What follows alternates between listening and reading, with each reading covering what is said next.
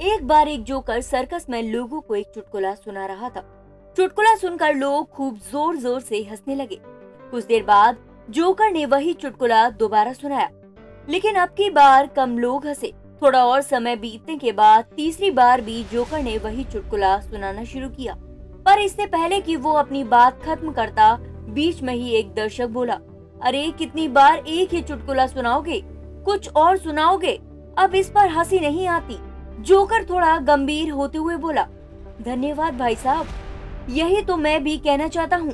जब खुशी के एक कारण की वजह से आप लोग बार बार खुश नहीं हो सकते तो दुख के एक कारण से बार बार दुखी क्यों होते हो? भाइयों, हमारे जीवन में अधिक दुख और कम खुशी का यही कारण है कि हम खुशी को आसानी से छोड़ देते हैं, पर दुख को पकड़कर बैठे रहते हैं। तो मित्रों, इस बात का आशय यह है कि जीवन में सुख दुख का आना जाना लगा रहता है।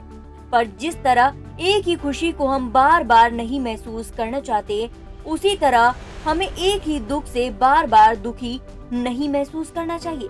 जीवन में सफलता तभी मिलती है जब हम दुखों को भूलकर आगे बढ़ने का प्रयत्न करते हैं। दोस्तों, उम्मीद करती हूँ आज की मेरी ये कहानी आपको पसंद आई होगी। अगर पसंद आई है तो मेरे चैनल को ज़रूर फॉलो करें। इसके साथ ही ज़्यादा से ज़्यादा इस कहानी को लाइक एंड शेयर करें।